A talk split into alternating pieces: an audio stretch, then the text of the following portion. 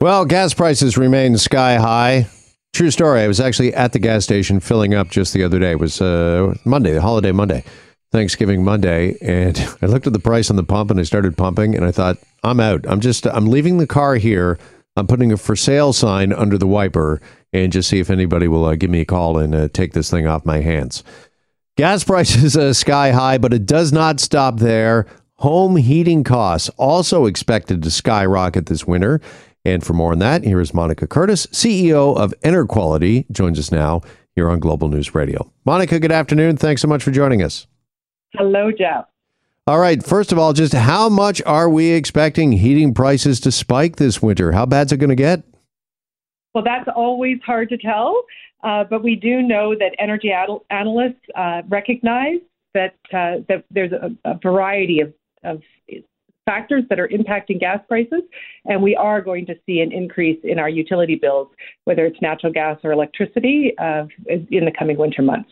All right. Do we know exactly, Monica, what's uh, driving this? Why is the price uh, starting to spike uh, just as we need it most, getting into the cold winter months? Yeah, you know, I think this is a global uh, experience, and and the one of the things is that you know we've been living through a pandemic and uh, usage of energy usage went down. Industry was shut down. You know, our offices. Many of us have been working from home rather than going to downtown offices where we've been heating large, uh, you know, large buildings, and and so all that affects production all the way down the supply chain. So it means that less is being produced at the moment. Uh, and it's just going to take some time for those supplies to come back into their norm. And, uh, and as with any product, when there's a shortage, uh, prices go up. And, and so we are going to see some of that, uh, that transition.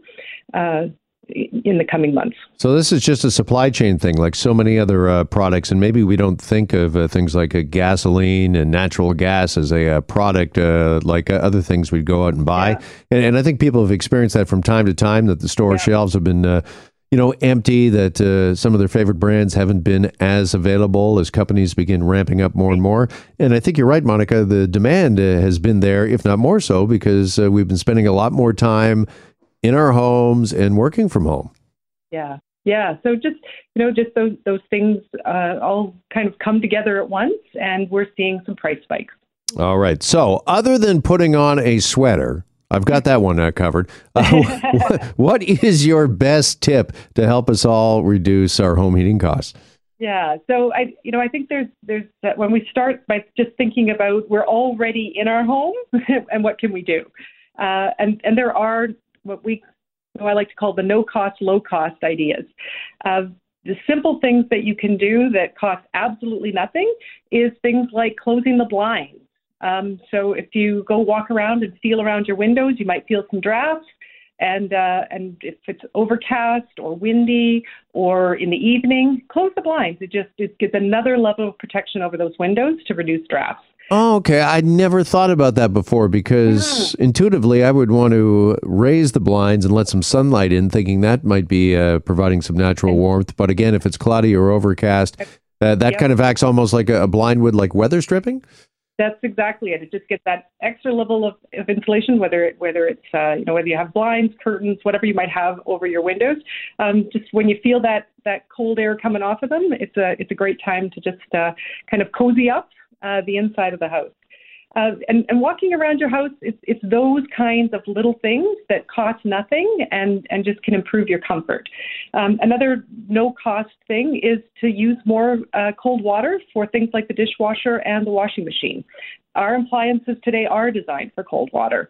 Uh, and, um, uh, and just paying a little bit of attention to the detergent that you're using and you can significantly uh, reduce the amount of uh, hot water and the the the, uh, the natural gas uh, or electricity that it takes to heat that hot water, um, and and that's a significant amount of uh, of, of, of energy that gets used um, just just to heat up water that we can can you know have have just as good solutions uh, by using cold. You know, that's a great idea, but I will tell you right now when it comes to cold water, okay, I'll wash my dishes and that, but I draw the line at washing my body, okay? Uh, no, not the oh, cold shower. I'm, I'm going to agree with that. okay. but your clothes actually don't mind at all. exactly. Okay, so use a little more cold than hot water. Close the blinds. Anything else we can do? Yeah, and and then when you start thinking about low cost things, you know, just walking around your house um, and and checking those those places, uh, sealing drafts. So whether it's window frames, door frames, uh, you know, sometimes where the if, if you have a basement in your home and where the the house and the cement, like where the foundation meets, you'll often be able to put your hand up there and you can feel a cold draft. Just uh, you know.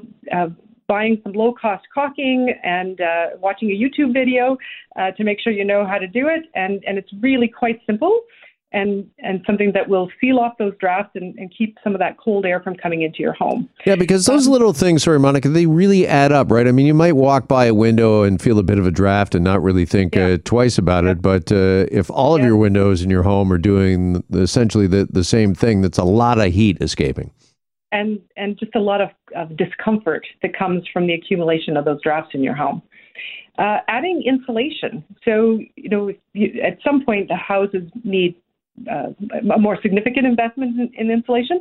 Um, but oftentimes we can just on our own buy one batt of insulation from the hardware store and go and tuck it into those places. So you know, in in your attic along the the edges, uh, in your basement again where where the foundation and the uh, and the house meet. Uh, just walking around looking for those places where you're feeling cold air and and um, and and putting some extra insulation in those spots is you know another really low cost thing people can do. And and another one is uh, just thinking about your thermostat. And this can be either no cost, where you just turn down the thermostat uh, one degrees or two degrees when you're out of the house, or when you're in the evening or at night when people are sleeping. Uh, and a little bit cooler air can sometimes be comfortable, anyways. Uh, just thinking about turning down that thermostat a little bit, uh, or if you're interested in the in, in you know, spending a, a, little bit of money, a, a, smart thermostat that actually learns the pattern of, of um, activity in your home. Right remembers for you. All right. well, listen, some great tips to help us all battle those uh, rising home heating costs that are uh, coming as uh, winter approaches.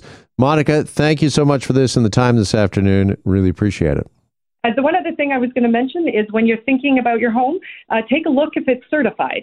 Uh, so if it has a uh, an Energy Star or an EnerGuide or a Net Zero Ready, and uh, and you can definitely take advantage of that and and the higher performance that those uh, those kind of investments make in your home. You bet. Great stuff from uh, Monica Curtis, CEO of EnerQuality, on Global News Radio.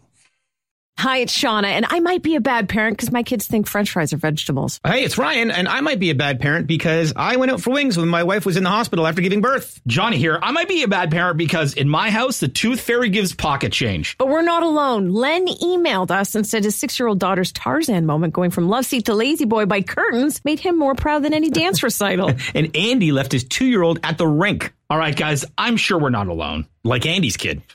For stories and confessions like this, make sure you check out our podcast. It's called Bad Parents, and it's available wherever you get your podcasts. I left a glove at the rink.